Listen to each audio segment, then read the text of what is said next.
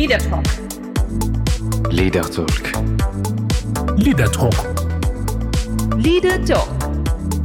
Leader Talk. Leader Talk. Leader Talk.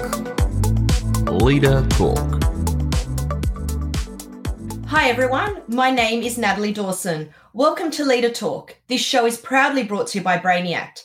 Each week, we are meeting with incredible leaders from around the world to discuss all things leadership and business insights. Each person coming on this talk show has given up their valuable time for one very clear purpose to give back to small and medium business owners. Now, many of us will agree that leaders come with different styles and qualities. In any business, regardless of its size, understanding leadership qualities has many advantages. Today, my co host, CEO of Peerlight, Gus Arianto, and I are fortunate to chat to our guest speaker, Professor Dr. Ambassador Tal Edgars, a global strategist, multi award winner on global entrepreneurship, and diplomat with extensive awards and recognitions, especially on leadership and strategy.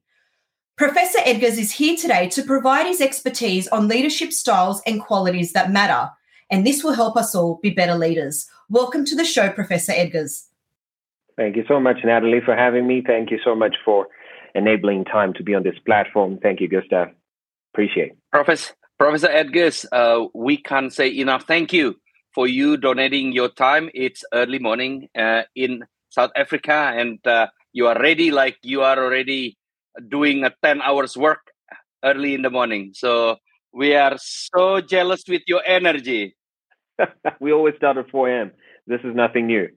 So that's that's that's part of building a, a 24-hour business is constantly aligning it to where the world meets the demand.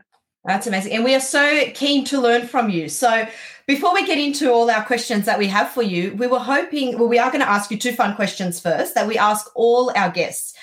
Okay. The first one that we have for you is where will we find you when you're not at work?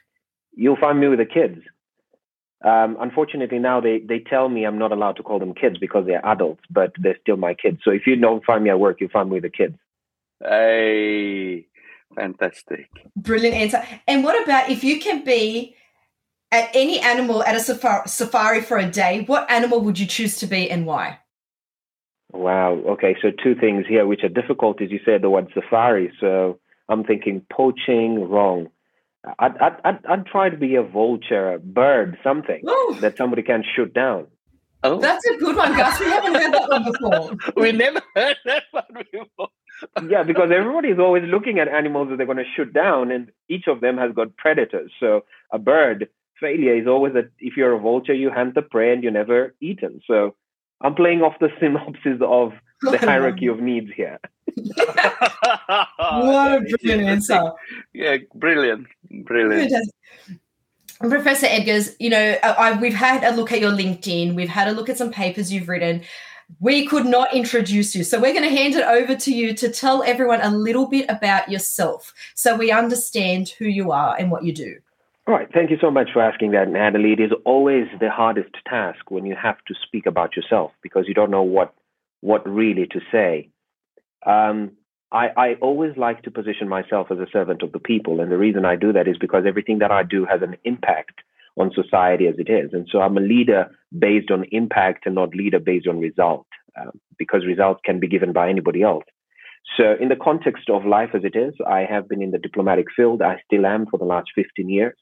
I have worked within the structure of State Department, uh, United Nations, Special Envoy to spe- specific interests, and of course now devolving that into having built a corporation for the last 28 years, starting in Washington D.C., um, moving it into Germany and Russia and the United Kingdom and Africa, and along the way, of course, you you, you started to learn that your people need you in so many other different and diverse areas, and so lecturing in terms of leadership and strategy and law became apparent as the bread child of everything that I needed I needed to do. So if you were to ask me in one sentence what I am, I am a constant student. Oh, You'll like that one, Yeah. Gus, right? Pro- oh, that just goes straight to my heart. Uh, uh, I have a coach, um, and uh, uh, when we tease your this session uh, in LinkedIn, uh, if you go to this LinkedIn, uh, there is uh, a woman. She's a professor as well, and she has a PhD from uh, I think from Australia, University of Sydney. Uh, Graciela Schwartzberg, her name. She's she coached me for a long, long time, and her motto is also uh, forever students. We fall in line with the idea that evidence available to us is that we are constantly reading and learning. So the world moves on the static of people believe that the world is static. It's rather fluid. So if you were to imagine anything, learning exchanges are as fluid as the world is. So student, I am, leader, I can be better, but a student constantly. Yes, and and and it's funny when we talk about uh, forever students or forever learning in concept of that. Uh, it's actually allow you to be very agile uh, as the, the the world move, the business move. Uh, today you can be CEO, tomorrow you can be someone else that is not running a business and if you constantly aiming to learn then everyone can be around you on the top or on the bottom or on the side. That, that that's just amazing concept if we can execute it well. So that is true. I agree with you gustav i agree with yeah. you and even one of the guests that we had on they were very strong when they said that we learn from every single person we interact with on a daily basis isn't it? You don't even realize we're constantly learning we have to because we are we are we are beings of imitation, right? Um, there's a saying that says that you look at what you do, and your children will never fully understand by what they see, but what they imitate. So the imitation part is what small business owners do not understand. We we are imbibed by the imitation of what we see big business doing. Um, if if Nike can be able to grow its business from 26 billion to 46 billion, what is a small business learning from that? And so that power of imitation is supposed to be able to be transmuted into small businesses. So it's important. That idea of constantly learning is important. I love the way you explained that. Fantastic. And Professor Edgars, before we go on and ask you about leadership, there was something that I noticed on your LinkedIn. And for anyone listening that hasn't checked out Professor Edgars' LinkedIn, I suggest you do. There's there's a way right on your banner. It says you're an economist, scholar, and leading strategist. But then it's the next line that got me. Known for thorough analysis, horizon scanning, thought leadership, knowledge production, and insights. Now, horizon scanning, it's not a very common term that small and medium business owners are quite used to. Are you able to give us just a bit of an idea of what is this and how a small or medium business owner could use horizon scanning to their advantage? Well, thank you, Natalie. I think the first thing that we have to ask is there is a popular culprit of subjectivism in, in the world that we live in today and moral relativism. So the doctrine of envelopment, I'll start with that as, as a precursor to, to underpinning it to what you've just asked. There's something we call the doctrine of, of envelopment, and we used to use it in the US Army. So the primary offensive doctrine of the US Army was the FM 105, which was published under the operations manual. So we'd speak of it.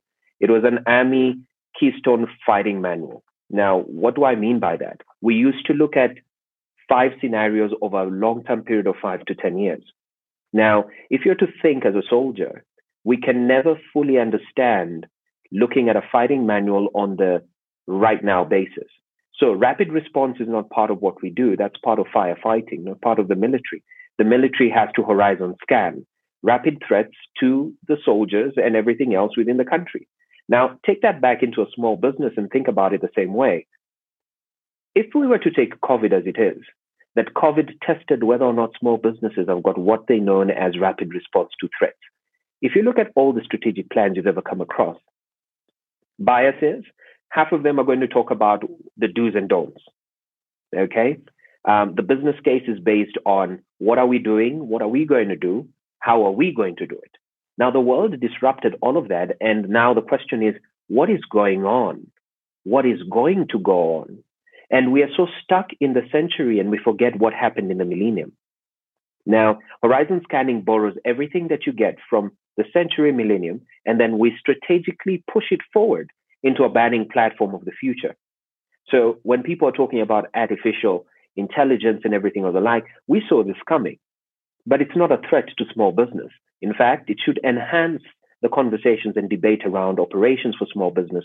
But why are we not doing it? Because small business owners have got more information, less knowledge.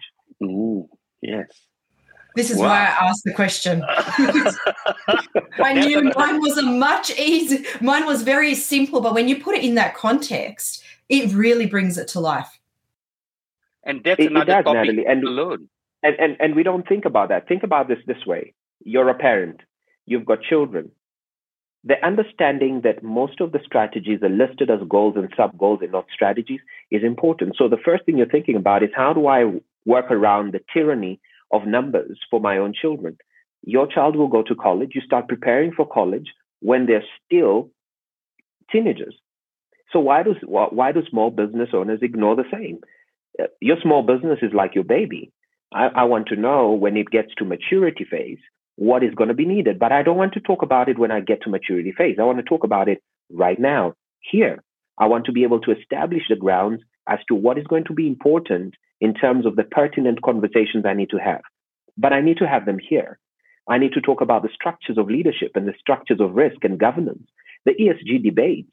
But business owners have been known, and I've asked this question a hundred times over in so many different conferences.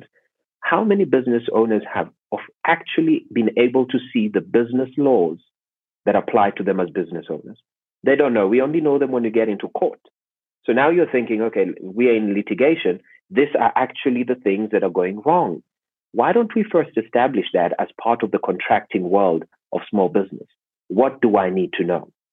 And that's important. Yeah, Professor Edgars, that's absolutely right. You know, it just hits me when you put it in the context of when we have a children, we think about the college when they are still on year three. We already think even the amount of money of the university. And when we have a business, we actually refuse to think what happened five years from now because one of the reasons it's scary. So for business owners out there, I think one key takeaways that I can take here is whether it's about business law or whether it's about your budgeting when you are growing, uh, have to be discussed somewhere, somehow, somewhat. But be that as it may, and permit me to say, Gustav, fear is not part of small business. Fear is part of big business.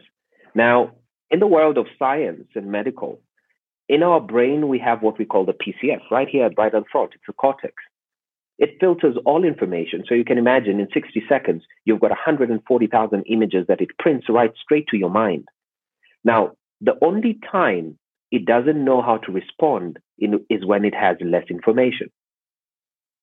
If you had all the information at your fingertips, you would make decisions like that. The only time you fear is when you don't know what you're doing. So that's exactly where we are at small business is we have all this information and getting it down to knowledge production. What are the key important matters of a small business? Is it a problem of leadership? Is it an institutional structure? Is it a shortened time horizon? The confusion between strategy and strategy goals is becoming evidently more possible. And that is why when people say they fear, no, they, that's not the direct answer. They're saying they're challenging the rules of the game. And as they challenge them, they start to find out that the rules did not apply because there was no information about that industry. It's a whole new novel idea. And that's why novel ideas are thriving because nobody can stop them. Bitcoin has got, it doesn't have the same idea as what we have in cryptocurrencies or digital currencies. Blockchain, why is it moving faster? It's a novel idea. The static idea of education will fail us.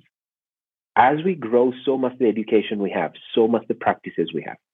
Definitely. And you know, you mentioned leadership, and I do want to ask you because ethical leadership is one area you are passionate about. And I think it's so important for our listeners to understand. And even Gus, I know I want to understand this as well, uh, you know, from yourself.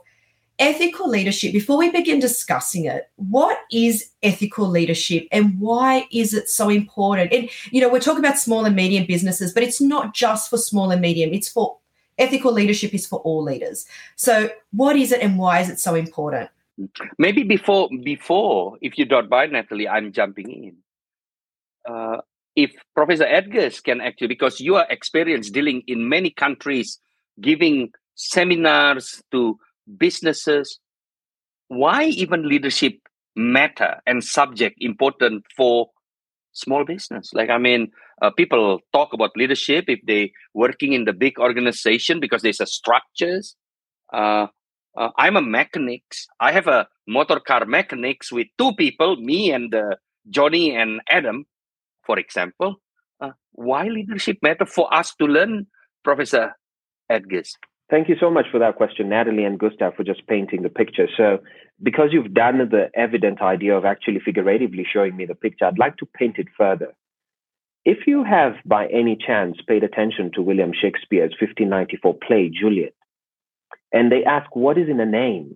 And they say, He who steals my purse steals trash. But he that filches from me my good name robs me of that which enriches him not and makes me poor indeed. What that means is there's power in a name. Now, leadership is not simply about the construction of the psychological, sociological perspective. Leadership identity is based on the psychological components, and leadership persona is based on the sociological elements.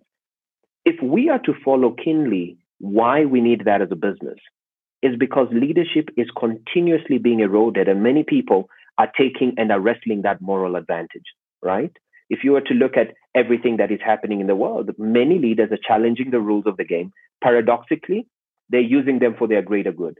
Some of them have known the law very well and invite, even seek its sanctions by deliberately violating it for a higher truth. So, a small business, if there's anything we bring to our table, is integrity. If you were to remember, Kinley, when you started your small business, the first thing everybody wanted to know is who have you worked with? it wasn't primarily about what your balance sheet looked like because at that point it wasn't important. And be that as it may, the evidence available to us and all in Sandra is that the idea of wealth post COVID is not the value of your balance sheet. It's the value of your interpersonal relationships. So interpersonal relationships are driven by the fact that integrity comes first. If we do not have ethical leadership, small businesses would not be able to scale, they'd not be able to grow because part of big business is in challenging that everything that is happening in the boardroom is driven by the leaders in the organization. And small business must not be under the idea or premonition that being small allows us to operate without certain construments of law. The technical arrangement is rather different, but the application is the same. Small business must begin with the idea of ethical leadership, ethical practices, ethical thinking, ethical strategy. Because for as long as we start underpinning that, we might as well not be ready for a new economy. And it's really interesting. And wow. if I know, and if we were, when we talk about ethical leadership, are there specific elements that make up ethical leadership? You mentioned integrity as one. Is there anything else that actually, you know, if we were to pull it apart, that characterizes ethical leadership? So let's reverse engineer a couple of things around the world, right? Um, I'm, I'm, in the world of science and law, so I pay a lot of attention to things like that. Um, we are living in a world of radical uncertainty. And the truth is, right now, small businesses are challenged by the notion of hollow corporation. Hollow corporations like Uber, Airbnb. Nowadays, assets as part of your balance sheet doesn't make a lot of sense. You can have a global unicorn business and you have nothing to show for it. So the biggest challenge has become what is it that we have to put in terms of selling the business, in terms of structuring the business. So the first thing is integrity. You must be the first person that you can hold yourself accountable. Do I meet the and and the, there's got to be a bar. There's got to be a bar and a standard that when we say we are business owners that we cannot fall short of. But I am afraid that the words have been overused and some have been cheapened in imitation. That when we say business owners, it has become a prerequisite to you just having a side hustle, as the youngsters would put it, right? The next is merit. What do you really bring to the table? And I am very oftenly at a uh, disadvantage when people tell me, you know what, but data shows data is an artificial advantage in a boardroom. Far from that, it doesn't mean anything else to me. Merit the idea of meritocracy is important. The next part is diversity. And diversity, I don't mean it in the mechanical terms. Cognitive diversity over superficial diversity. That is going to be the importance of it. And rather than the last part of it is an idea of unique capabilities. We are living in a modern company where the information symmetry between board and operations, even in small business, is going to constantly be challenged. So, what unique capabilities does a modern company have that you can drive, you can scale, you can grow? And in a world of uncertainty, what do you have to match it to? I call them the five capitals of resilience. They're intrinsically or extrinsically uh, motivated. So there's the financial one, there's the cognitive one, which is matched expertise versus experiences. There's the moral high ground, there's the emotional part. All of these things add up to what would form your ethical leadership. And there must be a component of that in every comp- organization today. You start by saying small business must start with ethical leadership and ethical behavior uh, as a business because once you do that, you allow yourself to grow, especially when you have one of the element. And I just want to talk about this element, uh, maybe a couple of the element, integrity and diversity, for example, just on this topic. If I'm someone that going to a fish and chips, uh, um, maybe not. If I'm someone that going to a hamburger small restaurant how do i how do i smell look understand from the outside that you are an ethical business owner and an ethical business? How how how integrity because everyone talk about integrity until commercially hits and there is many many example where the you know the case of uh, and i'm bringing the, the the topic that common you know whether it's volkswagen with the ceo uh, calculation you know like ethical uh, these big big companies talk about integrity for how long i can remember yet many companies still fall. So how do you where do you look at integrity if you are the out someone outside that business very good question to ask, Gustav. And I'll play out, um, well, it's actually a Mandarin proverb, but also in Africa, we've got something similar. Characters like pregnancy, you can't hide it. In business, we transmute the elements of us as leaders into the business. If you were to ever pay attention, Virgin Atlantic, half of its passions, half of its derived mission and goals are similar to the owner of the business. Somehow he just transmuted everything about himself and he put it into the business. So you can plug and play, right? The tyranny of merit is in such a way what's become of common good. Me relating to you right now, it wouldn't take us longer than an hour before we have established that we are actually having commonly good practice. So, common good practice is not something you have to sell to me. It is something based on your approach. It is something based on what you say. It is something based on your promissory. The promise that we put out to the world with intentions of legal structure. Of course, that is a different argument. But even if you were to go to the large corporations today, the reason we buy from these stores is a promise. A promise that if anything were to go wrong, you would return my product and my money. Small businesses don't want to listen to this. They want to take the money and then we have to chase you down for everything else. And that is why people are very, very very, very afraid when they are told, you know, you're doing business with a small business. Um, they're not going to give time to organizations like small businesses to succeed because of the fear of risk, reputational risk. Now, let's follow the word reputation, then take away the word risk. What is reputation? Delight, reliability, face, look, touch, feel, taste, all of those things. The reason you walk into certain stores has got nothing to do with anything. So play back fMRI tests that were done between Coke and you know Pepsi years back. Everybody was blindfolded and they opened a can and they were asked, "What do you think it was?" And everybody said it's Coke, even though it was Pepsi. Why? Emotional beings. We are dealing with emotional beings. They drew in their experiences with a brand. They drew in their experiences with a sound, sonic branding.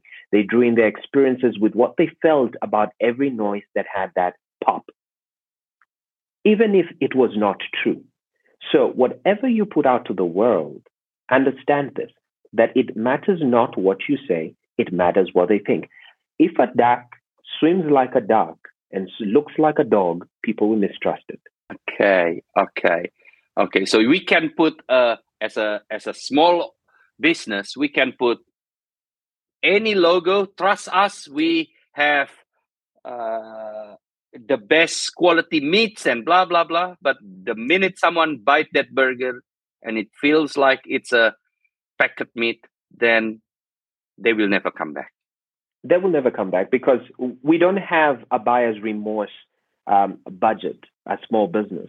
So if I buy from Gustav and I buy from Natalie, and unfortunately the experience was horrible, I'm not going to come back. But if I do that with Amazon, they've got tons of dollars that they can re-engineer the feeling for me to say no, but I'm missing out. They've got more specials than anything else, so they know how to get you back. But small business, we we have a once-off cut to make it to the finish line, and if you're going to do it right, you have to start with first of all the elements of ethical and integrity before you can mix all these other vox pops of how you look and how you feel.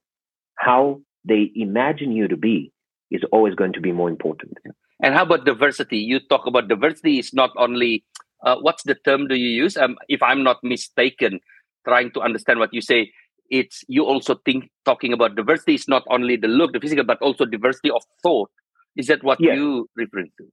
So, so, so um, and and of course, I'm going to make a lot of enemies, but I'm used to it, right? Um, when we talk about diversity, we're thinking about how many women do we have in the organization. And it seems we have crossed the Rubicon and we've burnt our boots while we're thinking that way. Because this is where I'm coming from. If we are to create any leadership in small business and we're saying we want to impact small business owners who are female by 2035 and they need to be certain number, the first thing I have to do is again reverse engineer every conversation I'm having. What kind of leadership is needed to produce 500 women leaders in a span of five years? If we cannot answer that, then everything we're doing is based on a tick box exercise. It's a window dressing exercise, if anything else. It's just about a matter of filling in the numbers. And there's a professor friend of mine who quite rightfully said, if you were to look at the lived in experiences of women in corporate and then transmute that to the women who are actually as business owners, they might be in the places by their lack of voice. So it, it's, it's not addressing the issue at hand. It is addressing the optics we have a lot of women in government and we have a lot of women who are business owners and we have a but it is not addressing the issue that we have. And that is why i'm saying we cannot speak of diversity in the mechanical terms right? It needs to be cognitive diversity over superficial diversity. When we look at balance sheets even a small business there's so much that small business owners are not told right? Until you get listed as a company or until you hit a certain you know ebitda then you start talking of those things in a boardroom the competencies of directors. It is only small business owners who have actually learned not to get trained. If you were to pick out of 50 business owners, 2% of them have never been part of intense training. They have no knowledge of finance, they have no knowledge of law, they have no knowledge of operations. All they know is what they came with in that room, and that's the degree they have. Are we saying we are growing organizations which lack the idea of demand on learning and learning on demand. Because as small business directors, I want to know what the CEO of Apple knows. I, I really do want to know. I, it doesn't need to take, you know, uh, COVID for me to learn that because those practices are important to the small business. As we re-engineer, as we pivot, as we adapt, we need to be able to do that with more knowledge and more information than just information. Tomorrow morning, they say, look, small businesses, they've stopped exports to Australia oh my goodness, small businesses start running around. So what's the alternative if we're not allowed to export? You can think like that. We must have hybrid areas of thought in the organizations. As much as we are practicing the Marcus Aurelius concept of gratitude, we might as well start thinking horizon scanning is part and parcel of our everyday standards. So it's it's interesting, and, and Gus, I I was just when you were uh, talking about this, it reminded me of a guest we had on who was very passionate about diversity of thought, to the extent that they were a leader of their organization, to the extent that when they recruit new members into their company, uh, I can't remember CEO of a big company. Uh, I don't want to quote them because I I can't remember who it was, but they make sure that they can't identify when they check the CVs. They don't know the gender, the gender, the nationality, the age. There's no photo. They just want to see what they will bring to the table. and that is how they look. So they don't they can't identify gender, age, background, ethnicity, anything.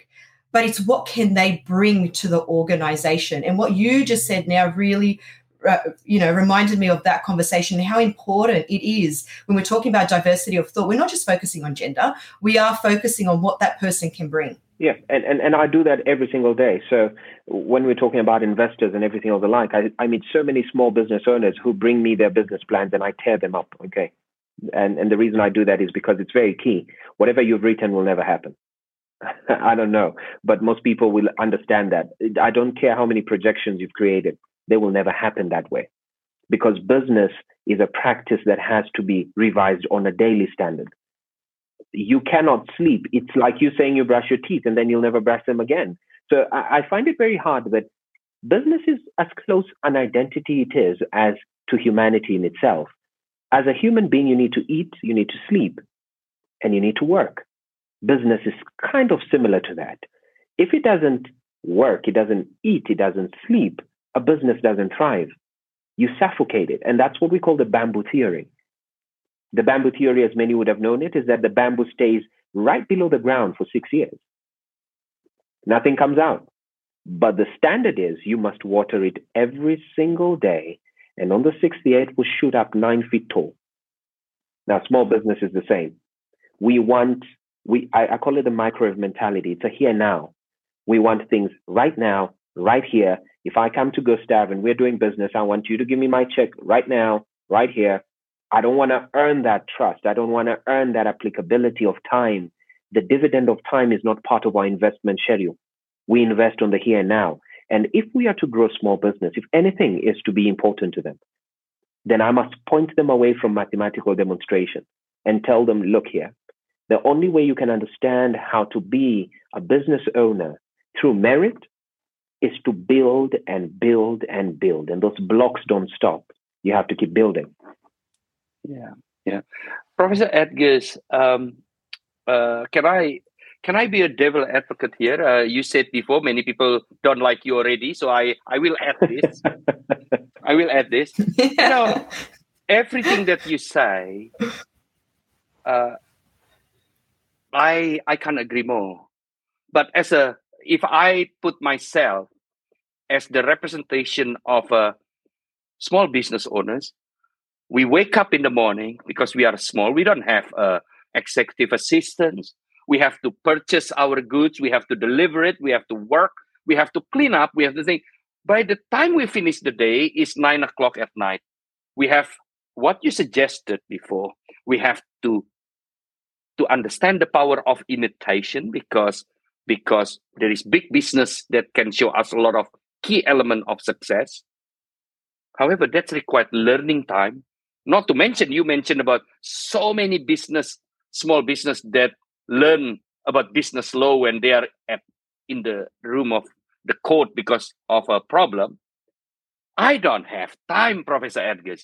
I'm tired to the ground. Tell me, what happened if I don't do this? All right. So first off, and thanks, Gustav, for making it even more. We're applying it to the normal man and and a one stand, a one standard kind of unit you're tired. If you don't do, you'll die. That's the world of radical uncertainty. You either do the work or you die. Um, why am I saying that? And I'm unapologetic about it. Anybody who can attend to their business and they want to work five jobs in one day and they believe they're an actual business, then they are wrong. So there are two things, two elements we have to separate. There's a difference between a business and an organization small business owners have come to the thought that just because they're allowed to be called small business means they're small. No, that's not the idea. You must be able to apply your mind in building systems, processes to allow you to stop working inside the organization and work on it, right? And that's what most CEOs of business, business owners do. We spend so much time working inside the business. Eight to five, we're inside the business. Monday to Sunday, we're in the business. What time do you have to sit back outside and look at it? So then let me play you the scenario as it is. If we were to reverse engineer Uber, and, and, and, and I'll implore both of you because it, it's something you, you, you probably have as well experienced. All of us have been around the world and we want to enter a car and we don't want to talk to the driver. And we want to make sure we can pay you without you having to yell back at us. And we want to see the destination of where we are going to because sometimes you're in a country where you don't know the way. All you have to do is reverse engineer the entire platform, and you'll find out he was only correcting one thing at a time. He gave a solution based on a human need. And once you can address the human need, there's nothing about a small organization. Apply your mind to what it looks like as McDonald's, a hundred year old business, thriving, has been there. You and I know every corner of the world you go, you'll find a McDonald's. They applied their mind to the idea of fast food. So if you go and you order McDonald's today, it will take you practically around three to four minutes to get a burger, fries, and a Coke, cold drink, whichever one you have, right? Everywhere around the world, three to four minutes, standard. Fast food. Shake Shack woke up and they decided to balance the narrative, and now theirs is about food first. They realize we're in a world of unhealthy people, obese people, people are exercising more. So now they decided to reverse engineer what we're doing. In only six months of a startup, they have been able to trump an 100 year old business on turnover, six months operation. What does that tell you? There's nothing about a small business. Every small business has an opportunity to be a bigger business if it allows itself to look at the structure and look at the processes it has and say, what are we trying to do? What are we trying to achieve? Most of the time, we are very quick to describe the destination. Five to 10 years from now, this is what leader talk will look like. We describe the destination, the journey, not quite interested of how we will achieve that. But I am more and more critical about the journey because there are avenues that I need to stop by that might potentially change what my destination looks like. You know, Professor Edgar, uh, while you're talking, I I've been writing and correcting myself continuously. Uh, Natalie always say to me after every session, and this is not our first, and I let me right. just embarrass myself here because because this is true. I've been writing, and you can see I'm writing and I correcting.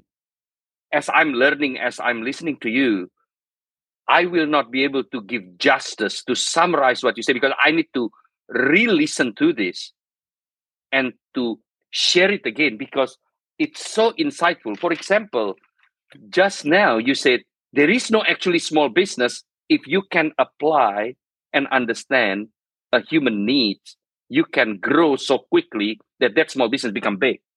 Now i i can summarize uh, it's funny enough i can give little bit now but in half an hour i will forget that. But it's so insightful i never heard something like this in my career. Ne- never once. Thank you. Never once. Thank you thank for you. that. Thank you for that. I dwell i dwell in the mind of the devil's advocate. Well i Uh, so I, I will I will apologize first because I will have the shortest summary compared to all the four, 50 episode prior because Natalie and I have to really, really deconstruct this because it's so insightful just on the first half of the topic, which is ethical leadership. And we can go for three hours. Oh, we could. We haven't even touched on strategic leadership, but I do. I did write this down because we have a lot of listeners that are tuning in at the moment, and for all those that are listening, they know they're not ethical leaders at the moment. Is ethical leadership, Professor Edgar, something that can be learned? And if it can, what would be just the first step that these listeners can do to become ethical leaders? Because everything you've said is just so inspiring. And anyone listening, of course, would want to be an ethical leader. So it's a twofold question. Is it something that can be learnt? And if so, what is our first step to becoming an ethical leader? So uh, I'll, I'll try to do justice to this question because in, in, in a matter of asking two questions, you've actually asked 10. And I, I need to be careful about how I approach this, Natalie. I can see you're, you're the Jedi mind. So when, you, when your child is born, every child in the world, they, they're born with only two fears the fear of darkness and the fear of falling. Everything else that we learn, we learn through our parallel confabulations our learning experiences, our lived experiences. So, can you learn integrity? You cannot learn integrity. You are already a human being, it's part of you. You only need to advance yourself in an area of integrity. Now, a popular culprit, like I said before, is subjectivism and moral relativism of our day. People like Justice Harlan, giving the doctrinaire statement, once said, One man's vulgarity is another's lyric. Now, with a man in the street, they like to appeal to a supreme court of self. Business owners, we suffer more for that. My opinion is as good as yours. What happens? Ethics and integrity suffers. Let, let us ask ourselves as we are here now that what are the common practices that we ignore as business owners? Very simple. You have a business, you are double checking in your checking account, in your savings account, you're taking money for the business and you're applying it to your personal needs. Level one, you know you're doing it, but you have a supreme court of self. You have a reasoning that is telling you it's okay. Practice it. Another part of it is you decide, hey, why don't I bring my spouse into the business? Because it's a business, I can as well bring in family. There you go. You ignore the good of the notion of the construct of law. And there is a maxim in law that says de minimis rule. Of small things, the law has no cure. This is one. If you bring your wife into an organization and your children and you ignore the fallacy of whether or not this organization will grow because of what you've seen big businesses do, Trump, Bloomberg, and the rest, then you are ignoring something very big. Because if you are to go into those organizations, they've got recruitment policies. They have got certain things that say, if this happens, what will be done? In small business, we only apply ourselves once the wrong has already been done. The deed is done. So Gustav is here and he tells me, no, look, you're the chairman of the organization. Your son has taken out finances. Now we need to apply our mind. Supreme Court of Self. So what must we stop doing? Supreme Court of Self, in my opinion, is as good as yours. No, it's not. It has to get down and dirty to the science, the fundamentals of business. A business is, first of all, registered by law a business operates under a legal as a legal entity in a legal jurisprudence then why would the business then grow without the legalities there must be legalities there must be cause and effect that if you do this you do that if this happens even as a leader myself i must be pointed down to book we must hold business owners accountable and we don't know how to do that small businesses get away with certain things that would ache your mind they do what they want to do. They close their businesses at lunch and they go for lunch and it's good. I'm I'm thinking, wait a minute. Um, you have customers, you know that, right? And you promised them that you will constantly be here to deliver. That delivery is a promise that can be taken to book. And if small business owners remember that, that they jointly have the notion of formidable standing, then you will start to operate in that way. And there's a saying that says, look at a man as he is and he will never change, but look at a man as he, who he should become. And he slowly starts to gravitate towards that notion. What a brilliant answer. And I'm just looking at the time because we've just stuck on ethical leadership. It has just been an amazing, amazing topic. I think we could talk about this one for an, another hour. But Gus, I know we want to touch on strategic leadership as well. Is there anything specific you want to ask about it, Gus? Because we don't have much time left. We all understand the word strategic, I guess. It's been used, uh, you know, stra- the word strategic been used since thousand years ago when people want to go to war, maybe. However, strategic leadership is more than a leader being strategic. Am I right by saying that, Professor Edgar? Yes. It's, more than a leader being strategic to win a customer. Maybe Yes, yes, could you you're right. please elaborate what is a strategic leadership is about? Let's start with that. Comprehensively, and thank you, Gus, for asking that. Comprehensively, we like to tear apart things, and I think we're really in the world of Lego. I, I say that with with too much care to the word. We we like playing a lot with things, you know, and that's the new world order post COVID. Um, the doctrine of responding to the rise in unemployment by creating a pool of small and medium sized businesses in itself is not a correct approach because most of them are already playing within the periphery of the economy and not the epicenter of it. And we're going to fail because we are, we, are, we are attracted to the fluff. And the fluff masquerades itself as expertise, thought, analysis. Let's get down to the basics of it. what is strategy supposed to deliver? A lot of people tell me, you know what, Prof, um, it's supposed to deliver goals. I don't think so. It's supposed to deliver sub goals. No. The end result of a strategy comprehensive roadmap. And by comprehensive, really in the word of it, that would then take into consideration how to achieve the stated goals and get to an actual des- destination. It describes the entire the entire journey. Now, be that as it may, I want to paint a picture because I, I dwell in the world of slightly vexing aphorisms. If I, by any chance, stopped and I said, Hey, Natalie, why don't you come into my car? We are driving toward the specific area. And then Natalie looks at the GPS and decides, Wait a minute. The GPS said we must turn right, and I decided to keep driving. Natalie becomes a little bit apprehensive about it. Then Gustav starts calling us and saying, Where are you people? I'm saying we are 30 minutes out. But Gustav doesn't have anything on his side that is telling him how long will it really take them to arrive. I have just painted to the three of us here and to the rest of the viewers and listeners that strategy is about bringing people into a process. For as long as strategy is in your head, it isn't nothing but goals, aspirations, dreams, and each of those.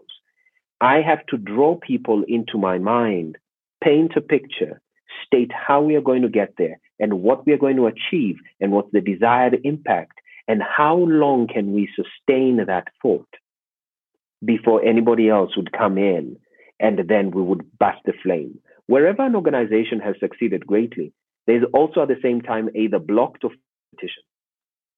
And that always holds a temporary monopoly. So in strategy, it's about a doctrine of lapse. If I don't do, another person will do. So the story of Nike versus Reebok and Adidas, I'd paint the picture a whole day, but then you'd understand why it's important. That strategy is not just a piece of paper, it's an everyday living standard. It continues revising itself as you learn and pivot and adapt, and you take all the lived experiences of the people you work with, and you take all the categories of the societies that you work with, and you start to paint a picture, and you keep on reinventing it and you keep on reinventing it until you get to a point that the organization rotates by itself. It listens and moves. It listens and moves. For as long as it can do that, strategy is achieved. What a wonderful way to explain it. Professor Edgars, if we were to go and just, you know, paint the picture a little bit further for the uh, listeners or viewers, however you're um, tuning in today, key skills of strategic leadership. Are there any specific skills that you can highlight for them to better understand it? So for, for, for me, I always paint it down and I said, I like painting a picture. I'm a storyteller. This is what you have to learn as a business owner. You have to tell your story. You have to learn how to sell your company. Uh, I am, I'm, I'm versed in the art of war. That's what I know very well. So if you are to put a turtle in water and the turtle starts moving and the water shows vibrations, then there's an alarming threat. Now, the art of war from Sun Tzu picked that up and now they created it better. For most of the people in martial arts, it's the same thing. The direction of your chi flows from everything, your yin and yang, as you call it. The whole idea of containing the structure of a strategy must first of all be that you have the diagnosis of it. What is wrong? And, and, and even when you go to a doctor, they ask you about history, right? Your parents, your wife, and businesses don't ask that small business owners, before you start a business, ask the history. I'm in insurance. What happens in insurance? What has been the story in the insurance business? What is my history? Follow the business case, not the business. You can start any business today in the morning, but follow the business case. The second one would be a guiding policy. How do we get to a certain point? A guiding policy that is driven, and then a coherent action. All of these things can be drawn down to what we call the cascading principles, but that's that's a very long conversation to have. I'm going to say the four hallmarks of a bad strategy. People have been told everything about a good strategy. I want to show you four things that will tell you you have a bad strategy. Number one is the fluff. All the gibberish masquerading as strategic concepts and arguments. And they use, you know, the Sunday words, words that are inflated and unnecessary, abstruse you know, um, you would hear about the seven ways of management. Management by walking around. Look, All these things are practices that everybody else has developed. I'm not going to say they are wrong, but I'm going to say if you're developing a strategy, cut out the fluff. I've seen 200 page strategies. I need a one pager. There's no need for us to know all the English that we can put down. Fine enough. We know that we are we can deliver speeches with tireless verbosity, but let us minimize that when we're small business owners. We need to speak to the business. The other one is failure to face the challenge. If you cannot recognize or define the challenge, if you cannot define a challenge, you cannot evaluate or improve a strategy. Constantly define your challenge.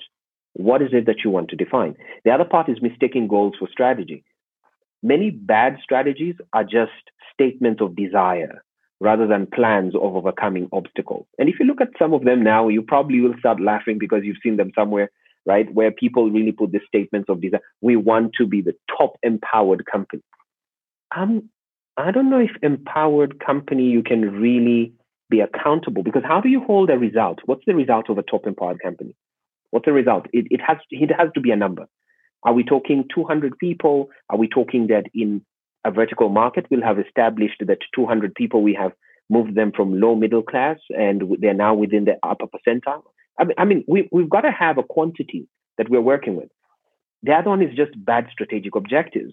A strategic objective set by a ladder as a means to an end. So you, you sit and you say if they do not address critical issues or when they're impractical, you, you can't practice them. You cannot deliver on them. And one of them I just said now, where we are saying we need 20, three quarters of the leadership to be women. What are you talking about?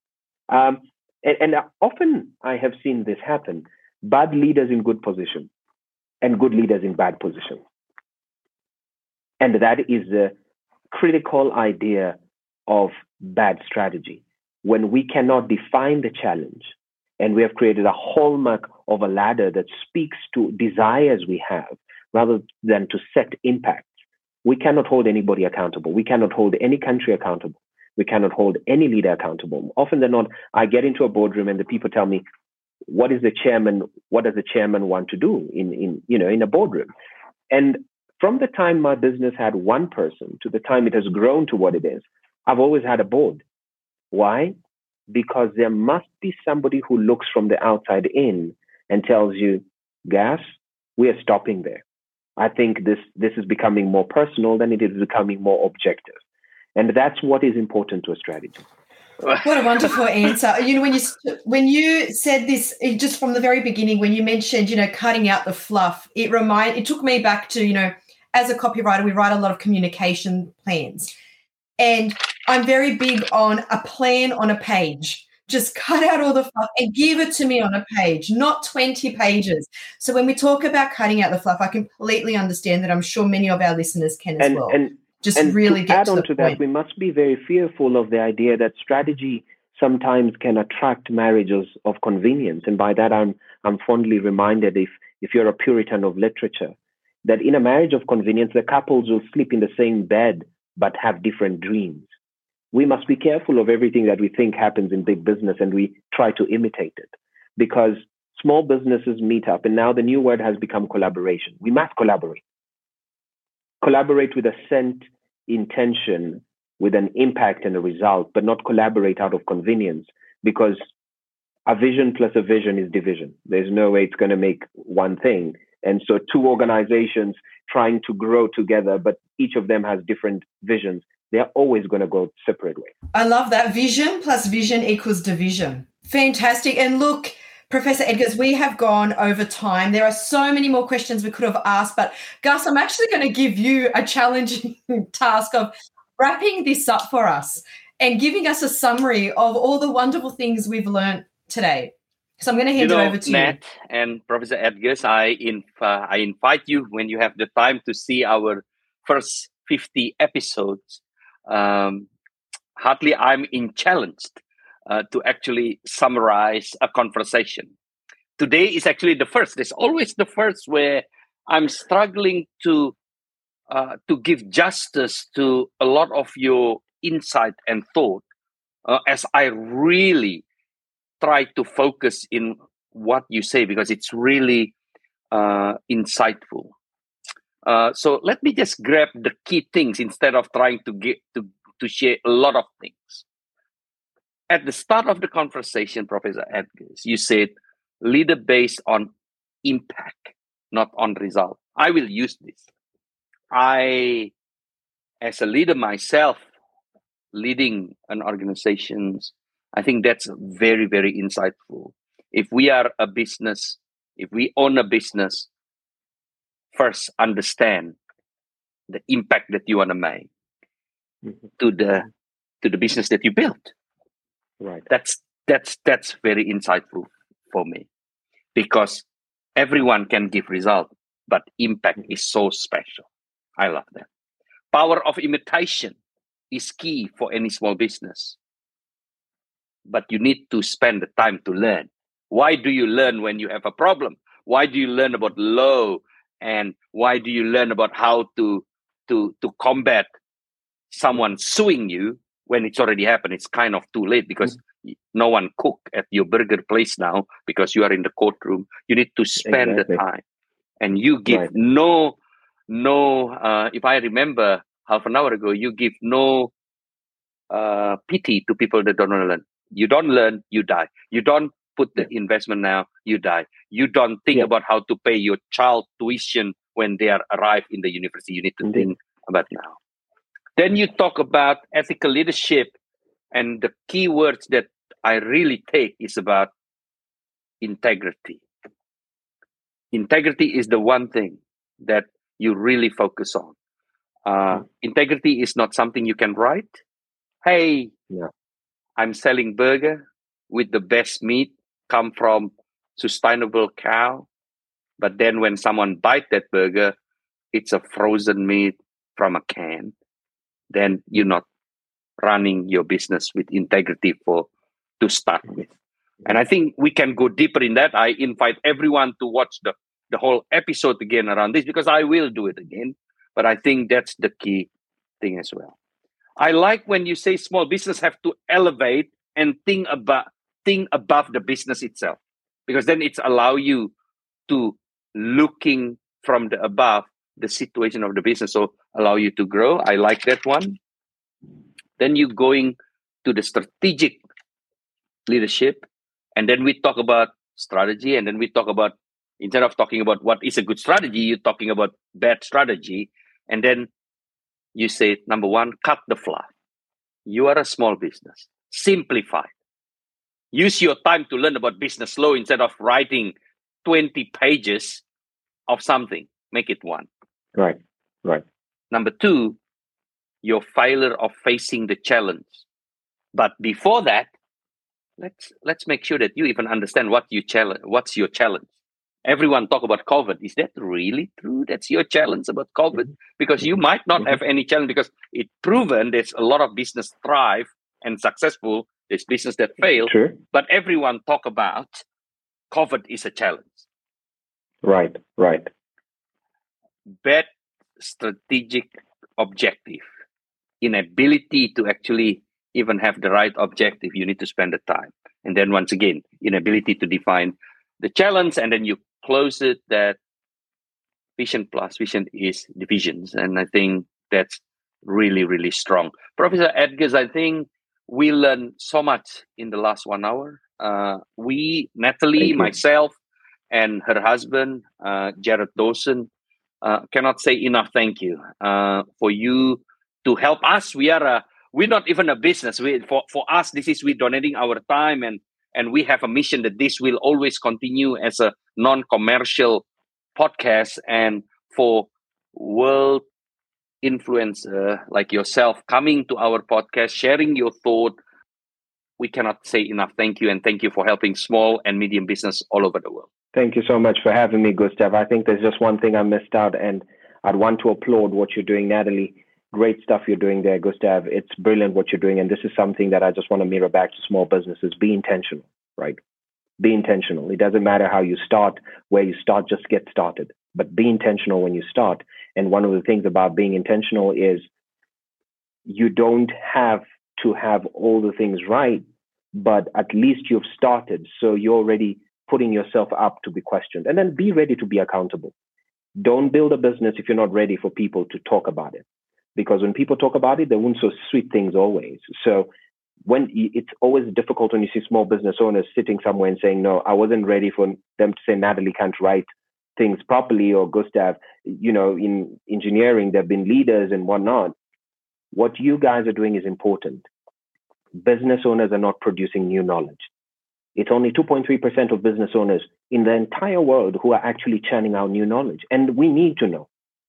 They need to know. They need to know the challenges of small business, the disruption of small business, the, the, advancement of small business, and why small business is not a part of major economies. And what you guys are doing is important. And I'm glad that you you took out the time to invite me to to share my two cents on this platform. Uh, thank you so much. Thank you so much. It's been a pleasure having you on the show. And I have definitely learnt a lot, and I know everyone else out there listening has. So thank you so much, Professor Edgars. Thank you, Natalie. Thank you, Gustav. And thank you, everyone, for tuning in. For more information on Leader Talk and for some great resources to help your business grow, check out brainiac.com.au. Thanks, everyone. Leader Talk. Leader Talk. Leader Talk. Leader Talk. Leader Talk. Leader Talk. Leader Talk. Leader Talk.